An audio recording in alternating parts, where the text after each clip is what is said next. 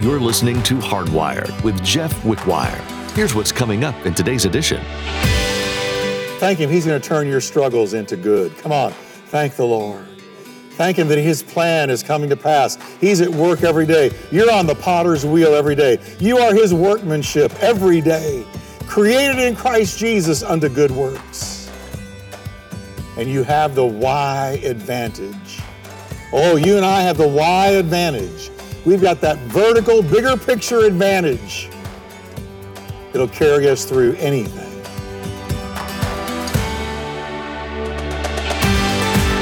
Regardless of the challenges that may arise, nothing is more important to your testimony than keeping your witness pure.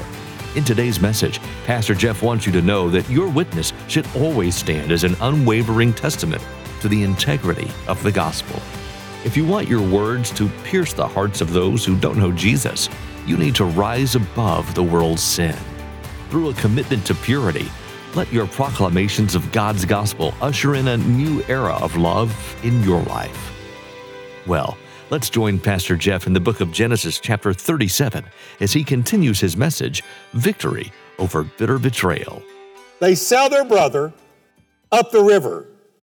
Please get, get the reality of this, because this is the blackest day of Joseph's life. The Midianite traders shackle him. We know this by the Psalms.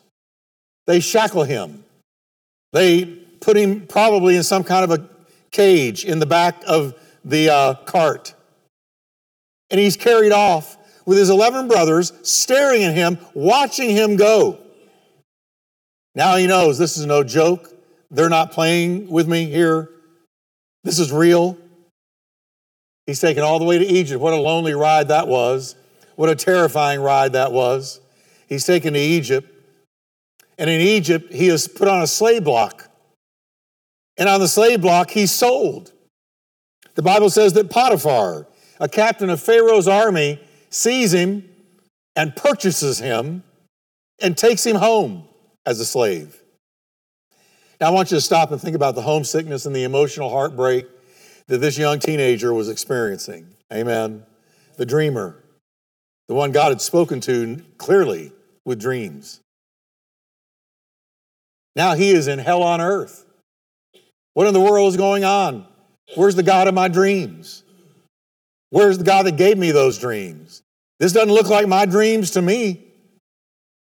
They're not bowing to me. I'm bowed to them.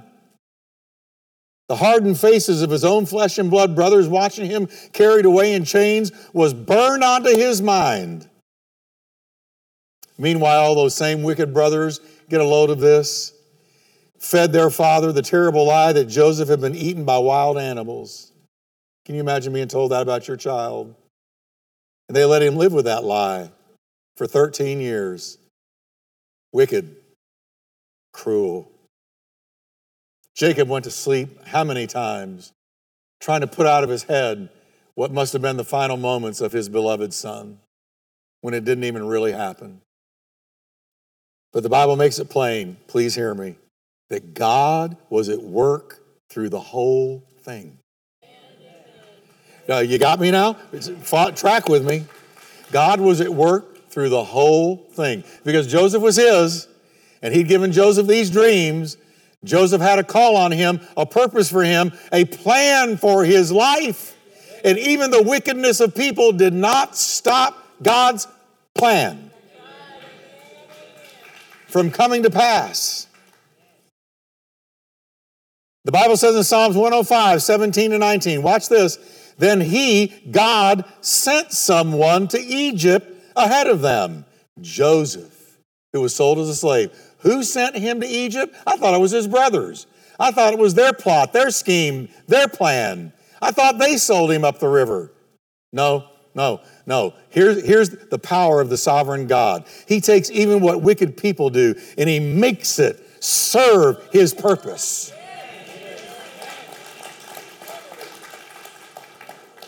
And so it says, then God sent somebody to Egypt. Who? Joseph. God sent Joseph to Egypt. The brothers would have said, we did it. Joseph would have said, they did it. But God said, no, no, no, no. He's mine. I did it. See, he's ordering your steps today. If you're his child, and most everybody in here is, he's ordering your steps no matter what people do to you. What people do to you or don't do to you and how you're treated by others does not stop the mighty hand of God. He just said, I'm going to make that work together for the good of those that love me and are the called according to my purpose. Nothing can stop God's plan. Can you say that with me? Nothing can stop God's plan. Come on. Now, right when you think things can't get any worse, they get worse. The Bible says Joseph was handsome. He was, he was a looker. He was a good-looking guy. And eventually, Potiphar's wife tried to seduce him. And when he refused her advances, she falsely accused him of sexually assaulting her. And Potiphar threw him into prison. I've often wondered, did Potiphar really believe her? I don't know. Doesn't really matter. I just kind of think he looked at this whole situation and said, something about this doesn't ring true, but I better put him in prison if I want to stay in peace at home. So Joseph is thrown into prison for something he didn't do, thrown into a dungeon, an Egyptian dungeon for something he didn't do. So he goes from a slave caravan to a slave in uh, an Egyptian's house, and from there on down into an Egyptian prison. Not very promising. Where's the dreams? What's going on here? More betrayal, more abuse, more unfairness fall upon Joseph. But that did not mean God was not with him. And can I apply that to us today? We, we have a tendency of looking at somebody going through trials and we say, well, I wonder what they did that has grieved God. I wonder what they did. What sin is in their life? Like Job's counselors. What'd you do, Job, to get all this on you? But the fact is, sometimes somebody going through all kinds of trouble is a clear indicator that God's hand is on their life and Satan is attacking their life. But I got news for you. God's plan will come to pass. Amen, amen, amen. Not only has he been rejected by his brothers and sold into slavery, but now his sterling reputation has been stained and sullied by a scurrilous lie.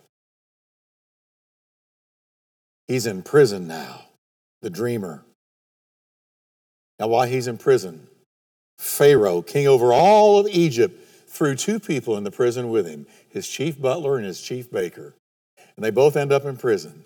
And Joseph's making his rounds because he's been put over the jail. The, the, the warden has seen God's hand on his life, and God favored him even in jail. God favored him, and he's over all of it. So he's making his rounds, making sure everybody's okay. And he sees the chief butler and baker with troubled faces. He said, what's wrong, guys? They said, well, we had dreams. Joseph said, tell me your dream. Somewhere in what was happening to him, he began to learn his gift and cultivate it. He said, tell me the dream. And they told the dream. And Joseph said, let me interpret it.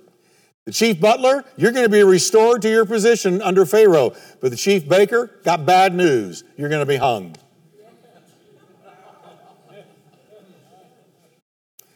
The chief butler greatly appreciated a prophet. The chief baker, not so much. But the Bible says it came to pass just like he said, just like he predicted. And Joseph asked the chief butler, right before he was restored to his position under Pharaoh, he said, please remember me. Do you hear it here? Please remember me. I've done you a favor. I've ministered to you. Please remember me. Do me a favor when things go well with you. He said, mention me to Pharaoh so he can get me out of here. For I was kidnapped from my homeland. He's telling the truth. I was kidnapped, the land of the Hebrews, and now I'm here in prison, and I did nothing to deserve this. But the chief butler callously forgot about him for two long years until Pharaoh had two dreams and nobody can interpret them. And the chief butler goes, wow, I forgot, Pharaoh. There was a guy in the jail that predicted exactly, that interpreted my dream, that I'd be restored to my position. And Pharaoh said, get him now. Now here's Joseph in prison, and all of a sudden he's told, Pharaoh wants to see you. Well, that means either I'm about to be killed or something's going on I don't understand. So he shaved, he combed his hair, he put on his prison best.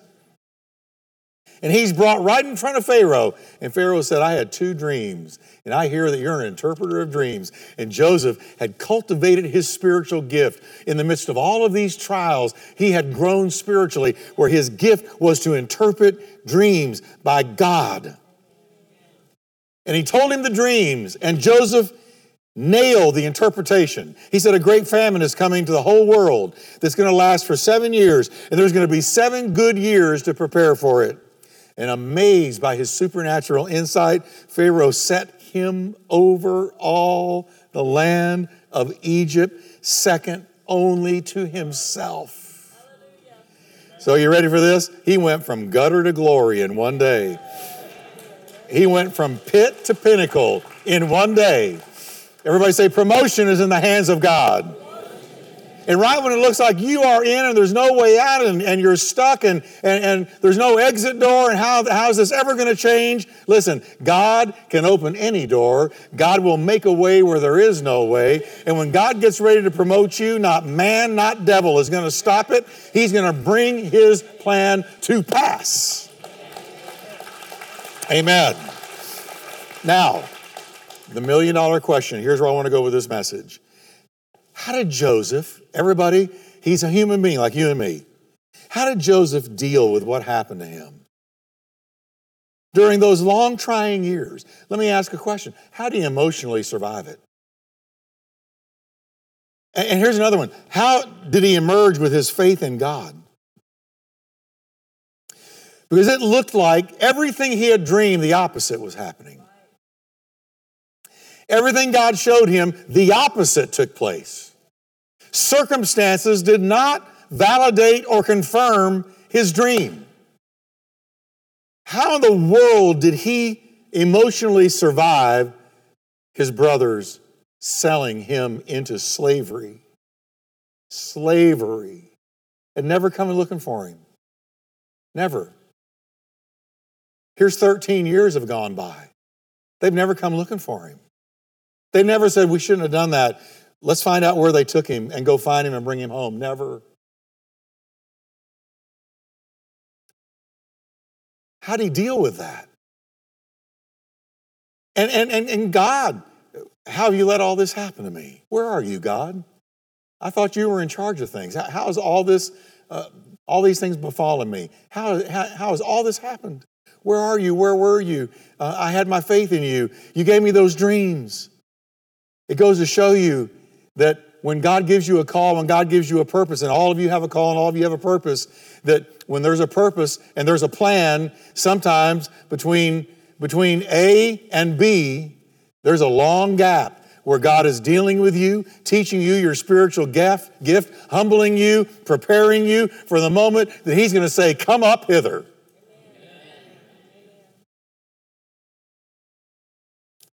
The Bible tells us how he survived. After his father Jacob died, his brother said, uh-oh, dad's gone. So now we are really terrified. He's going to take vengeance on what we did. Dad being here restrained him, but dad's gone. And his brothers went to him and said, hey, please don't hurt us. Now listen to what he said. Joseph, listen. He didn't have the New Testament. He didn't have the blood. He didn't have the teachings of Paul on forgiveness, teachings of Christ on forgiveness, none of that. And yet God's hand was on him. Look what he said. Don't be afraid.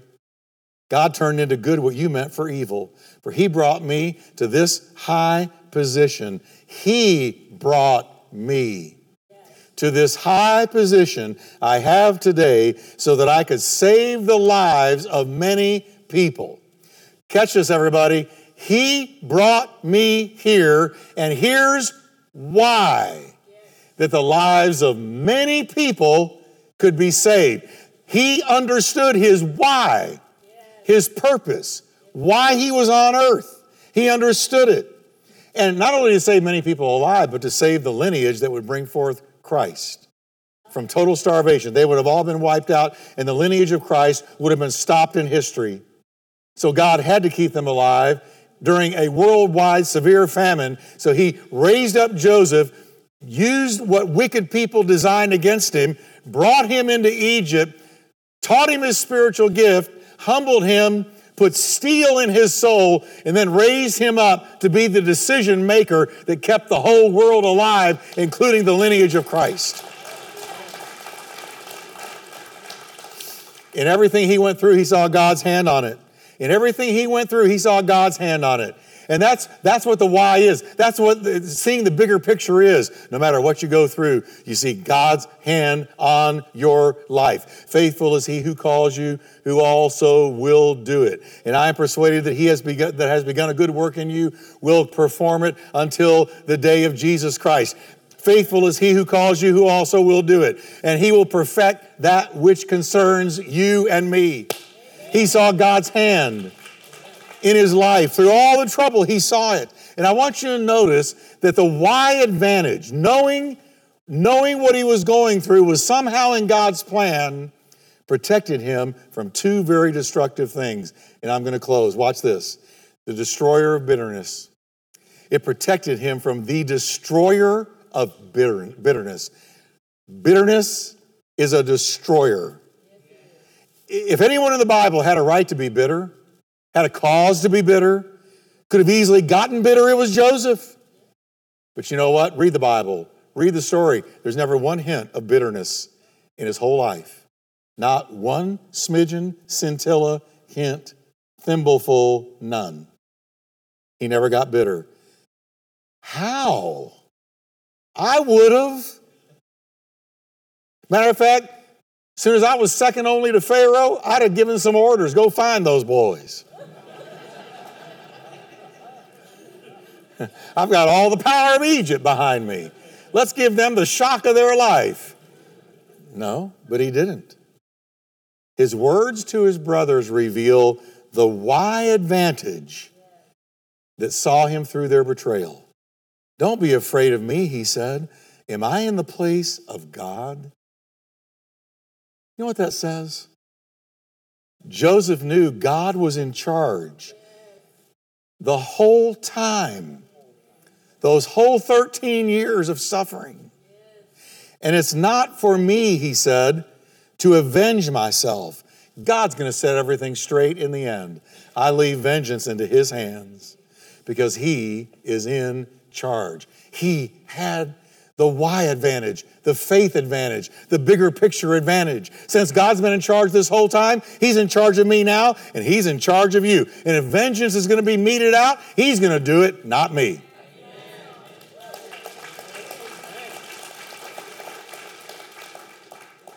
He knew that God had a purpose for his suffering, and that kept his heart tender.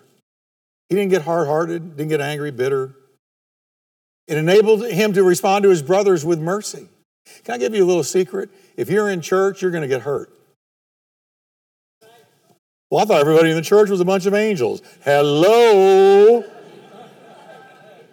Can I give you a big wake-up call? We're all sinners saved by grace, and none of us are perfect yet. And so we're going to rub each other wrong. We're going to get each other offended from time to time. And that doesn't mean you've got a call to pick up your marbles and go home and go to the next church, because when you get to the next church, you're going to be there, and your hurt is going to be there, and you're going to repeat the same thing until you realize some things that I go through, God wants me to learn to trust him like Joseph did.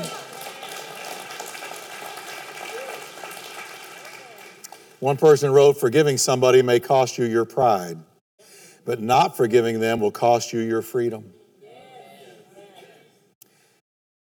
God knew that, and he kept Joseph free of bitterness from those eleven brothers and that lying woman, Potiphar's wife. I've often wondered, what did she do when she heard that he was second only to Pharaoh? I think she said, honey, I feel called elsewhere. It doesn't tell us what she did. I think she freaked. Secondly, and finally, the why advantage kept Joseph from crippling despair. His circumstances could so easily have crushed him. Could they not? Betrayed, forgotten, despised, slandered. Joseph was a prime candidate for putting up the white flag and quitting on life. Like I've seen so many people do, just quit on life. I'm not going to try anymore. And it's when everything goes south for you and me that Satan creeps in and whispers in our ear his favorite four-letter word. You know his favorite four-letter word is? Quit. Quit. Quit. He wants to take circumstances that don't go our way, like what happened with Joseph, where we don't understand what God's doing, where we're hurt with what other people have done, we're wounded, we're offended, we're bleeding on the inside, and, and we can't sense God. And the devil comes in and says, why don't you quit? Quit on your dream. Quit on your goals. Quit on your marriage. Quit on trying again. And even quit on God, on Christianity, on your walk with him.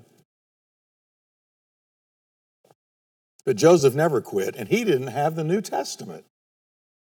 No, he got up every day in that prison, and he placed his hope in God. And how did he do it? The why advantage. He saw the bigger picture. He knew that God was in charge. He had a plan, and he was chosen to save many people alive. And so he said, I'm going to keep my eye on that. Consider your Lord. Looking unto Jesus, the author and finisher of our faith, who for, watch this now carefully, for the joy set before him, the future, he endured the cross, his trouble. For the joy set before him, his resurrection, being Lord of Lords, King of Kings, being the Redeemer of the world, millions and millions and hundreds of millions being delivered from hell and ushered into the gates of heaven because of his shed blood. For the joy set before him, he endured his trouble, the cross.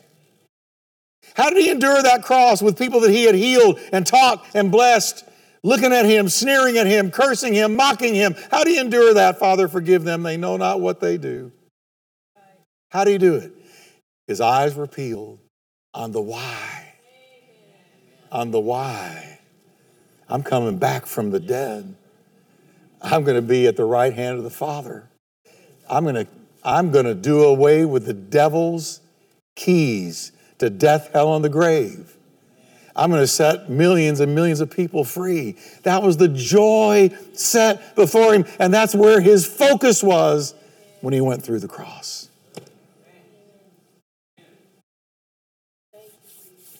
Even if you can't see how your story is ultimately going to unfold, his plans for you, listen, the bigger picture, who you are in him and why you're here, will carry you through almost anything. Can you stand with me today?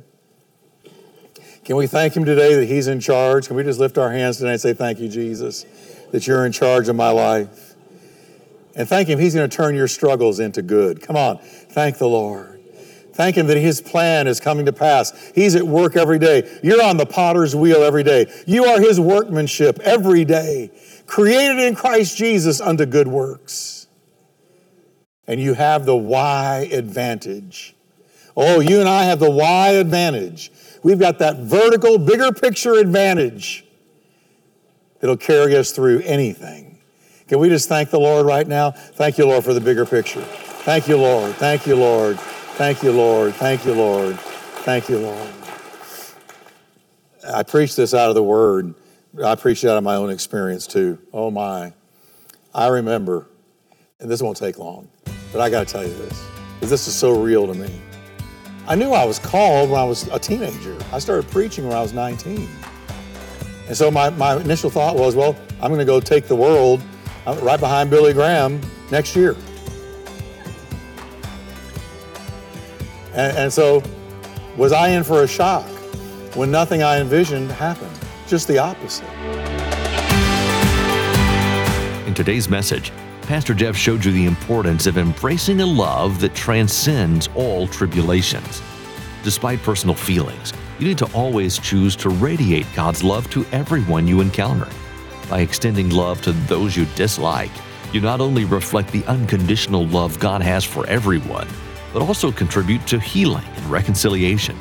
Embrace the truth that sharing God's love is the most powerful catalyst for positive change. I'll hand it over to Diane, who will let you know more about Hardwired. You've been listening to Hardwired with Jeff Wickwire. Would you be interested in helping support this ministry as we further the gospel? All you have to do is go to hardwired dot org and click on Donate. We're so grateful for your continued support in listening to this program and also investing in the ministry. Once again, the website is hardwired dot org to donate. Here's Daniel one more time with a sneak peek about the next edition. In his next message, Pastor Jeff shows you the significance of navigating the darkness of this world with the light of God's love. Regardless of the challenges that you come across, choosing to find hope is the lifeline that will get you through the most difficult of times. Even in the worst of circumstances, hope has the strength to pierce through your despair and give you an avenue forward. In moments of uncertainty, always let God's hope guide you to the light of the Lord. Thanks for taking time to be with us today as we studied God's Word. If you'd like to hear more teachings from Pastor Jeff, visit hardwired dot org. On behalf of Pastor Jeff and the entire production team, we invite you to join us again right here on Hardwired.